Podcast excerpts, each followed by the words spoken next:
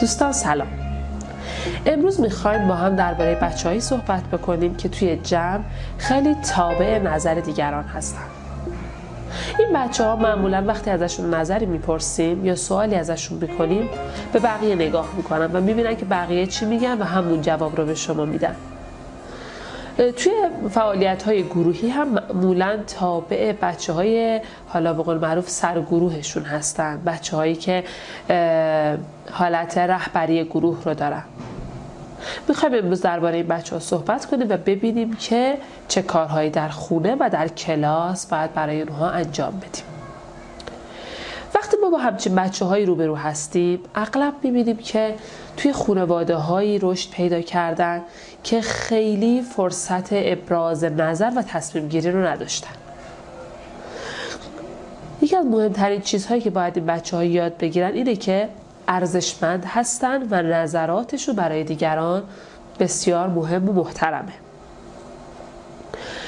وقتی که شما به عنوان یک مربی با همچین بچه در ارتباط هستید پیشنهاد ما اینه که وقتی که به صورت گروهی دارید با بچه ها گفتگو می‌کنید قبل از همه این بچه ها رو مخاطب قرار بدید و ازشون بخواین که نظرش رو بگن. وقتی که دارین فعالیت های فردی انجام می‌دید سعی کنید در فضای متفاوت از گروهی که به خصوص معمولا پیروش هستن قرار بگیرن. تشویق به اندازه کافی حتما داشته باشن. کارهای حتی خیلی خیلی کوچیکشون دیده بشه و مورد تایید و تشویق قرار بگیره. و از همه مهمتر این که در فعالیت های گروهی حتما از این بچه ها نظرسنجی بشه. و حتی گاهی وقتها ازش نظر اونها رو به عنوان نظر قالب در کلاس اجرا بکنید و از بچه های دیگه هم بخواید که اون فعالیت رو برای به نظر اونها انجام بدن. توی خونه هم شما اگه مادر یه همچین بچه هستین یا پدرش هستین حتما در واقعیت های مختلف ازش نظرسنجی بکنید. به نظرت این هفته بریم پارک یا بریم سینما؟ صبحانه دوست داری کره بخوری یا پنیر؟ و در موقعیت های مختلف در مورد لباس پوشیدن، مهمونی رفتن، تفریحات خانوادگی حتما نظرش رو بپرسید. و تا اونجایی که براتون مقدور هست سعی کنید نظراتش رو به عنوان نظر قالب و مناسب در نظر بگیرید تا بچه ها تشویق بشن بیشتر نظر بدن.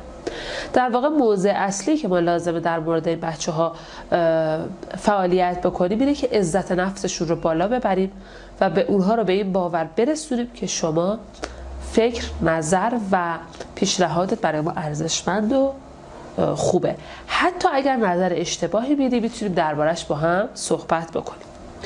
هیچ وقت نباید در مورد بچه ها مسخره بشن نباید نظرشون با مخالفت خیلی جدی رو برو بشه یا بخوایم خیلی جدی بگیم مثلا با سرکوبی که این چه فکری تو کرده یا چرا این حرف رو زدی این درست نیست یا تو متوجه نیستی. چون باعث میشه که سرکوب بشه و قطعا دفعه بعدی بیشتر نظرش رو مخفی بکنه و ابراز نظر نکنه. یکی از کتاب های خوبی هم که در این زمینه می‌تونه به شما کمک بکنه به خصوص در کلاس درس این کتاب هست. کتاب 101 بازی برای افزایش عزت نفس. این کتاب شامل بازی های گروهی متنوعی هست که شما می‌تونید توی کلاس با بچه ها انجام بدین و به طور عمومی عزت نفس رو در بچه ها افزایش بدین. امیدوارم که مطالب امروز براتون مفید بوده باشه. روزتون بخیر. خدا نگهدار.